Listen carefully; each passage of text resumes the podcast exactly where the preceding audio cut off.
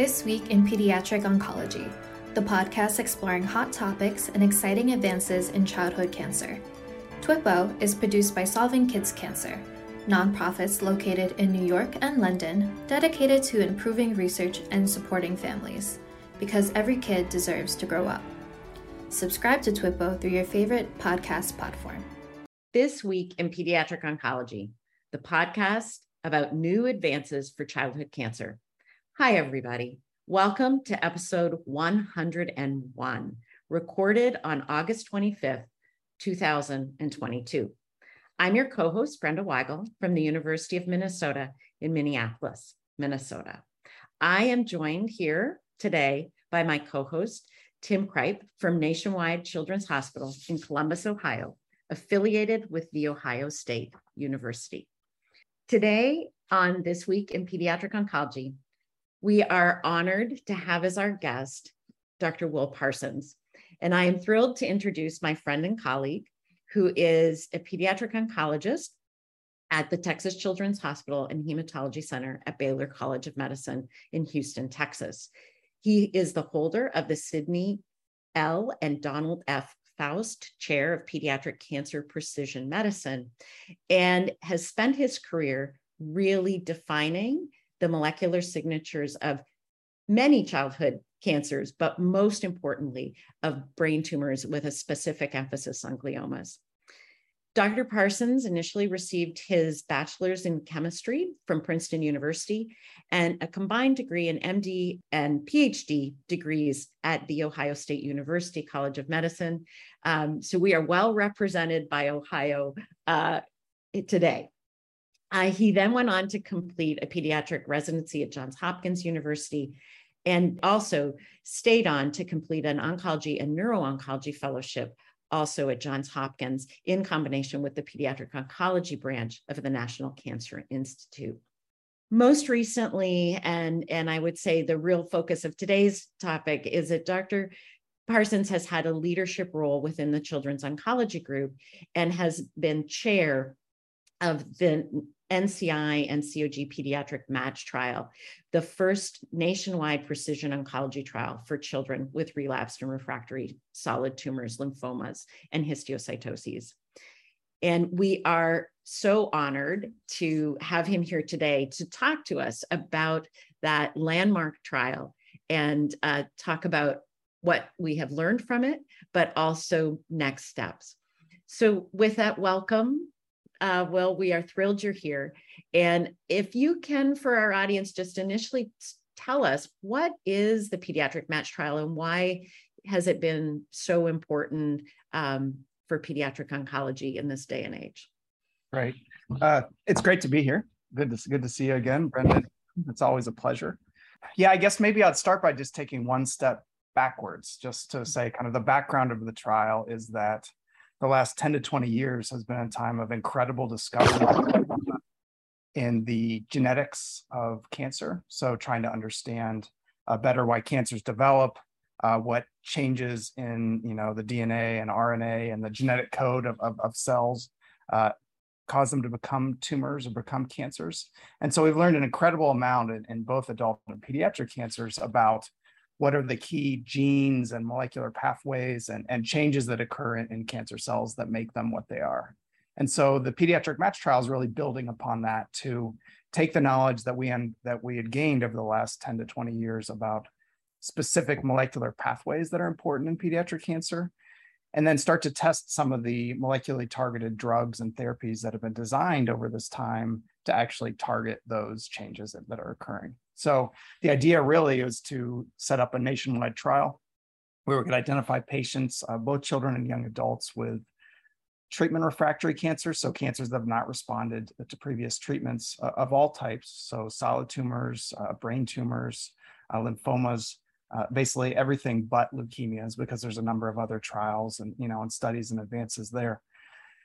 Try to set up a, a nationwide framework such that we could identify patients that we think would have a good chance or potentially have a good chance of responding or be appropriate to treat with specific targeted therapies. So really the idea is to build upon that previous knowledge of, of, of the genomics of childhood cancer, make investigational targeted therapies accessible to children and young adults across the country, and also to set up a framework for doing uh, kind of molecular testing or analyzing each patient's tumor to see what changes they have to figure out what trials might be best for them. So that, that's kind of the, the long answer about Pediatric Match.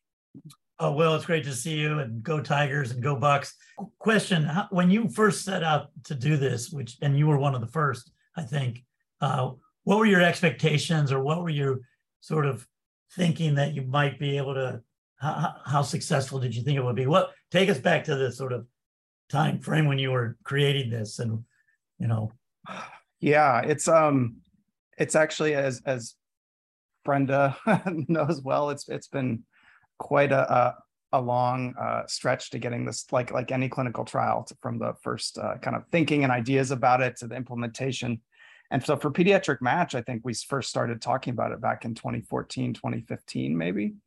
And um, it's actually a, a pretty amazing trial in that it represents, I think, a lot of what is uh, really great about the collaborative nature of pediatric oncology research, right? I mean, we all know that, that especially as kind of one of the, the, the ideas of precision medicine or precision oncology is that we're, instead of treating all patients the same, even all patients with a specific cancer type the same, we're picking out individual patients that we think might specifically respond to a treatment, to a therapy, and that sort of thing. And once we start getting that fine or that precise, obviously it's, it's, it's really hard in pediatrics to have any sort of trial that's powered to learn something uh, run at an individual hospital or an individual site. And so Match is kind of the epitome of that, right? So we knew we needed to get enough patients to do a, a useful study.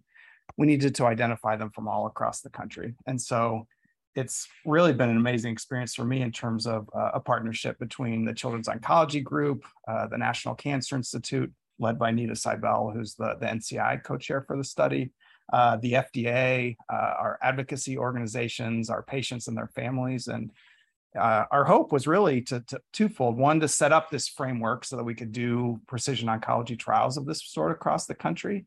And we had every expectation that that would be able to be feasible, and it has been, which, which has been very gratifying. But then what we're starting to see now are the results of some of those individual trials and learning about what the individual drugs, uh, their uses or, or their challenges in terms of, of, of pediatric cancer patients. So for me, it's, it's really been a great experience, and also a learning experience, and trying to understand, um, you know, learn more about the strategy for these trials. And obviously this is just one specific high profile area of cancer research. There's similar work going on in immunotherapy and others that I know you've, you've discussed on your, on your podcast. Well, I guess um, when you were starting, what percentage of patients did you think you might find something useful and be able to translate that? And how is that compared to what your findings have been? Yeah, that's a great question. So one of the concerns about the feasibility of such a study has been that in general, there's an understanding that pediatric cancers have fewer changes or fewer mutations than adult cancers do. And so there is some concern that in terms of feasibility, it might be challenging to identify patients, pediatric patients who have targetable, what we call targetable alterations or targetable mutations. When we first devised the study, I think we projected that maybe on the order of, of you know, ten percent of patients, maybe we might be able to find something that was currently targetable with a drug that we had access to on the trial. Uh, what we found is it's probably, in our experience so far, been maybe three times that, so about thirty percent of patients. Um, which reflects, I think, a couple things. One, that even though there are fewer mutations across the board in pediatric cancer in terms of the key molecular drivers uh, of tumors, there are, you know, there are a large number in kids just as there are in adults. Some of them are a little bit different, but but in terms of numbers, they're the same. But then also, we have to remember that Match is not a population study. So we're not screening an unbiased set of patients. I mean, these are patients that have chosen to, and their families have chosen to enroll in their study. The, our oncologists have chosen to enroll them on the study. And so there's probably some uh, kind of pre-selection of patients that go on. Like it's a patient who has a tumor type that is known to frequently have targetable changes, or a patient who's had previous molecular testing that's known to have a mutation of a particular gene. Um, so there's probably been some selection of patients, but we've been very gratified that that roughly thirty percent of patients uh, have had an actionable mutation for one of the drugs uh, on the trial so far. Yeah, that's pretty amazing. And, and what percentage of them have actually been able to access? Are you able to track all that and and and maybe even have an, an effect or a benefit? Yeah, so that, that's that's this is exactly what what what we're trying to learn. So, in terms of the first step of of whether a trial of this sort could be set up, whether centralized tumor testing could be done for patients all across the country within a week or two, so that we could get results in a time frame to make decisions and treat them. That's all been really successful. And so the next question, as you point out, is, well, how many of those patients are actually able to, to uh, be treated on those trials? The vast majority of patients who have had a match have had access to one of the trials. Um, only a small number have not, in cases where, for example, a particular trial, a treatment arm was temporarily closed for study reasons or because it was uh, between patient cohorts or, you know, something of that sort. Um, so very close to, you know, the, the, the twenty-five percent of patients have been able to be matched to one of the treatment arms. Uh, roughly speaking, about half of patients who are matched have ended up enrolling on one of the trials. Uh, there's a number of reasons why they might not. Uh, we basically viewed match as an opportunity for patients to have tumor testing so that they could see if they had something that might be relevant for pediatric match or any other trials or available therapies that their oncologists might choose. And, uh, but then also in terms of, of access to the drugs. Obviously, for an individual patient and family, an oncologist match is one of their treatment options in terms of, of once their tumor has come back, and we all know how challenging that can be in terms of deciding what sort of treatments to consider, what sort of trials to consider. And so uh, roughly, you know, forty to fifty percent of patients who have had a match have actually gone on to one of the trials, which, which I think is a, a pretty good number. And well, this pediatric match came on the heels of sort of the adult match trial. It, it, do you have any sense of how those numbers compare to what has been seen in the adult um, in the adult match um, or similar trials, um, and potentially any reasons why there may be some differences between what was seen in the adult yeah. side and the pediatric? They've actually been remarkably similar in terms of the numbers of patients with an actionable mutation and the number of matched to trials to, to the adult matched study, which predated ours by a year or two and kind of formed some of the framework for what we've built upon for our study in terms of the test that's used and some of the infrastructure for the trial. So it's been quite similar, uh, which surprised us a little bit. We expect it to, to be to be lower. So in terms of the feasibility, it's it's been It's been quite feasible. And I think we kind of talk about this across the board for all the patients enrolled in the trial, but then we do have to remember that, that there's patients with different diagnoses, right? All, all different mm-hmm. types.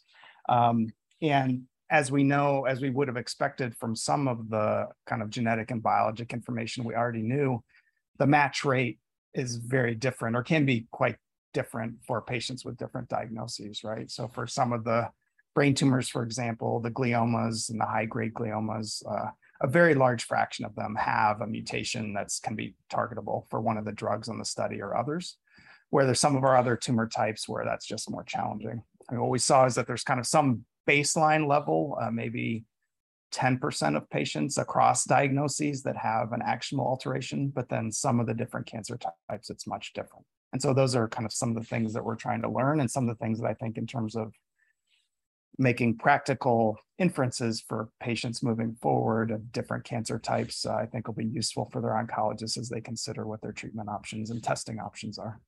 Building on that, well, I think, and and you said, but a big piece of this was the feasibility of, of just doing a trial like this in pediatrics. And, and as you said, some of it is describing the genomic landscape of especially some of these very rare tumors. The treatment options were really within the confines of what drugs were available or accessible or deliverable within this trial. Do you see it, uh, and is there a thought of how the, the genomic data that has come out of MATCH um, potentially could be used to inform studies moving forward or, or investigations moving forward for certain, for certain uh, patient populations? Yeah, I think that that's uh, actually a very exciting aspect of the study for us. So obviously, first things first, we want to find effective drugs and, and learn how to use them for our patients. But I think uh, in the background, the team has also been thinking about as you say, what, what do these results mean in terms of our future patients? What drugs would we like to have? What are some of the targetable mutations that we see in these patients that we don't currently have access to, to useful drugs for? And I think in the long run, that may be actually as important a part of the what comes out of the study as, as anything. So there are a number of things that actually we're focusing on right now. Uh, and this has, again, been a great uh, part of the collaboration between the C O G, or Children's Oncology Group, and the N C I. So first of all, for example, and all this testing that we're doing as part of the study for the clinical testing and matching to patient trials is using relapsed or refractory uh, patient tumors. So the ones that have been biopsied or have had a surgery after the tumor has come back or the patient has not responded to some therapies. One really important question for us to understand is how the tumors are changing over time. And so we've also been getting access in, uh, uh, you know, maybe forty percent of patients, maybe a little bit more, to the original diagnostic tumors that are left over from when they first developed their cancer. Uh, so we can compare what mutations and changes are seen over time between the original diagnosis and the relapse, which I think is really important both for us to understand the biology of these refractory and, and complicated tumors, but also has practical implications for uh, when molecular testing should be done, you know, what we can make out of testing that's done at the time of diagnosis. If the results are largely unchanged for many genes, for example, at relapse, then it might uh, affect how we, how we do things. But then in parallel, we're also um, doing uh, the, the testing for the study, the clinical testing is relatively targeted genomic testing. So it's looking at a couple of hundred specific genes that we think are most important for guiding selection of the therapies we have on the trial. So from those same samples, we're also uh, testing, uh, doing much more extensive research studies that have actually are ongoing now, uh, partnering with the N C I. So looking at doing whole genome sequencing and R N A sequencing and exome sequencing and all, all these different, you know, kind of large scale methods to try and extract every bit of possible information from these patients' uh, samples and, and the information that they're giving us uh, in this collaboration. So I think in terms of understanding the biology and genetics of refractory and treat like relapsed pediatric cancers, I think it'll be very important because that's something that as, as much genetic and genomic data as we have about pediatric cancers, almost all of our studies are focused on newly diagnosed patients because that's when we have, you know, the samples from. And so I think these patients now, I mean, both clinically and through the trials, obviously there's been so much success in pediatric oncology in terms of more effectively treating a number of diagnoses. But these patients who still have the very hard to treat tumors are the ones that we're really, really, really trying hard to focus on. And so I think for those patients, uh, some of those studies from Pediatric Match could be very important in the future. How often do you see uh, situations where it looks like there might be multiple drivers within a cancer, and what's the prospect for a future combo match? That's a, that's a great question. So this is one place where we did notice differences between the Pediatric Match trial and the adult match trial, uh, based on kind of the idea, as I said, that the adult cancers are often more what we would say genomically complex. They have more mutations, they have more changes that have occurred over time. So for adult patients, it was much more frequent to see multiple different drivers or multiple different kind of targetable mutations. In pediatrics, we do see it, but it's much less common. For many of our cancer types, there's kind of one primary driver, and then there may be others that are also playing an important role, but at least in terms of the genetic testing we do, it looks more straightforward. That said, we know when we target one of these individual genes or pathways that, that there are various resistance mechanisms and other ways that the tumors get around it, even if we can't detect, you know, a, a another mutation in those patients. And so I think just like we think of, of combination treatment being the way to go for the vast majority of our patients, including, you know, chemotherapy, radiation therapy, multiple different types of chemotherapy, the same concept holds here as, as well for the targeted therapies. And so we're actually, we're very excited to be um, a, a team uh, at the Children's Oncology Group, and the N C I is currently uh, partnering on, on planning the first kind of pediatric uh, arms of the N C I Combo Match trial, which will come online sometime in the next year or two. I'm not sure of an exact date, uh, but coming soon. So that'll be exciting because an opportunity to, to uh, use multiple different drugs to, to target some of these changes, which we expect will be even more effective. Um, and well, what is the current status of the N C I match trial. Um, I know that you have recently presented and at different times um, data from the study. Is it completing? Are there still arms open? Are people still enrolling? Um, what is the current status? Yeah, that's a great question. We're kind of moved into a new stage or new phase of, of Pediatric Match. So the trial first opened in July, I think. I would have to go back up twenty seventeen, so more than five years ago now. We've had thirteen, in addition to the screening protocol, which all the patients enrolled on, there have been thirteen different uh, phase two trials of targeted therapies as part of the study. And we're now at the point where a handful of those trials have, have completed and are currently being analyzed. The first uh, uh, with the drug selumetinib was, was recently published in the Journal of Clinical Oncology, and there's a sequence of the additional studies that two more were presented at the ASCO meeting uh, this June, and then, you know, will be published hopefully in relatively short order. And so there's a series of them. So we have uh, roughly half of the trials have been completed or, or, or closed at this point, and roughly half remain open.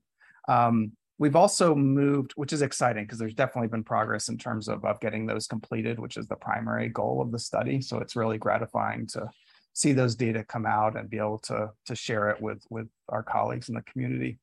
But then we've also made a change in that uh, there's also been a change a little bit in, in the landscape of molecular testing for pediatric cancer patients. So it's become much more common, especially for kids and adults with refractory or relapsed cancers, to have some type of what we'd call molecular profiling, genome sequencing, that sort of thing done as part of their kind of Uh, workup and and and to prepare for decision making.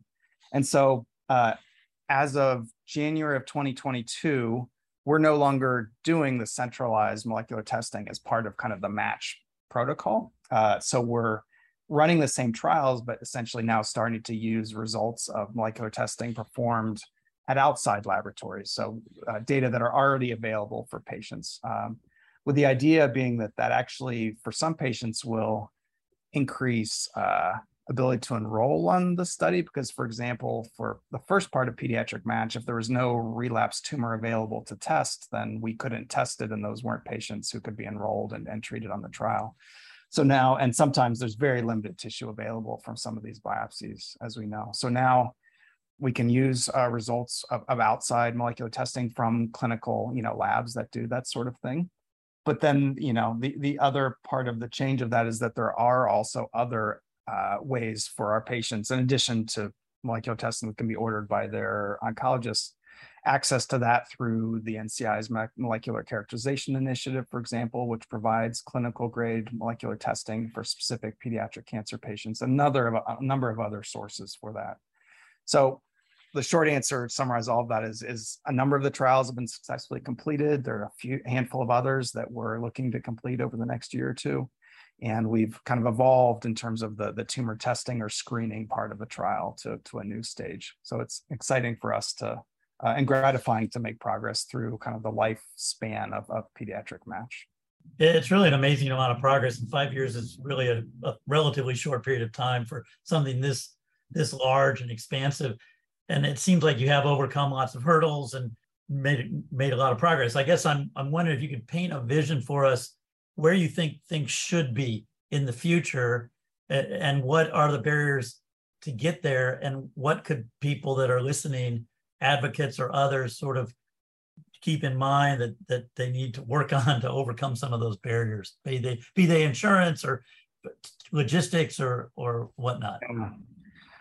Yeah, that, those are great questions. I, I think the primary, well, one thing that's become very clear uh, from the results of Pediatric Match, which we knew from other, you know, more basic research and other biology studies, is that there are a number of the really important drivers, or really important genes that are related to pediatric cancer that we do not yet have drugs that we can be testing in the clinic for, or we don't have a wide variety of those drugs, right? So adult cancers, uh, there's certain type of genes called protein kinases, which are signaling genes within the cells uh, that are very commonly mutated in a wide variety of adult cancers and, and in pediatrics as well, but in adult cancers that are have been some of the ones that have been straightforward isn't the right word, but but many of them have been able to be successfully targeted with with with with uh, drugs. In pediatric cancers, we have some really important genes to us, M Y C. beta-catenin, uh, P fifty-three, a number of these others where there are some potential agents targeting those, but far fewer, and it's been far less, you know, effective uh, in terms of its stage of advancement than some of the others. So I think, to me, the big message that's come out of Pediatric Match in terms of future work is uh, the need to really focus on, on developing better strategies for treating children whose drivers are some of them, those that we would concern, currently consider untargetable, although that's a generalization, or, or more difficult to target. That there's still, we've seen the potential for this type of approach, and we can find those mutations, we can say which patients have, have them, you know, mutate in their tumors, but in terms of doing something about it, we're much more limited. So that, that to me actually has been the, the big lesson in terms of current and future challenge from Pediatric Match. That's a great, good, great point. More drug discovery, more target discovery, and, and drug discovery, drug development. Call a call to arms for academicians and industry, I guess. Uh, we're pretty much running up against time. Brenda, what are your final questions or comments? Yeah, my my. Uh... will be a final comment, and just to thank um, Will for the incredible leadership and tour de force for for this, you know, transformative effort in in pediatric oncology, and I think really highlighting the need for collaboration in pediatric oncology. I think, you know, this has been a real example of collaboration between the Children's Oncology Group, the N C I, academia, industry. I think, Tim, as you just said, it in and all the steps forward really say we have to focus on the unique aspects of pediatric oncology, and I think really highlight the need for us to continue these huge collaborative efforts. And the amount of data and information, I think, that is going to continue to come from this incredible data resource um, is going to be informative for many years to come. So my Uh, mine is really a comment of tremendous thanks and admiration for this incredible work. And thank you for sharing the, the insights into the challenges of doing this kind of a study, but also the vision for, for the future. So thank you. Thanks. I will echo that. And thanks for being here to share, share that with us, and um, keep up the great work. Thanks. It's great to see you guys as always. Good to see you. Uh, not only thanks to Will, but also thanks to the team at Solving Kids Cancer, a nonprofit charity dedicated to improving survival through creating novel treatment options for children. Remember, the more we learn, communicate, share ideas, and work together, the faster we'll reach the day when all childhood cancer is preventable or curable. As always, keep up the fight, and thanks for listening to This Week in Pediatric Oncology. We welcome your comments, questions, or thoughts on topics for future episodes. Just drop us a note at twipo at solving kids cancer dot org. You can follow Doctor Kripe on Twitter at kids onc doc, send an email to Doctor Weigel at weige zero zero seven at u m n dot e d u, and find all twipo episodes at solving kids cancer dot org.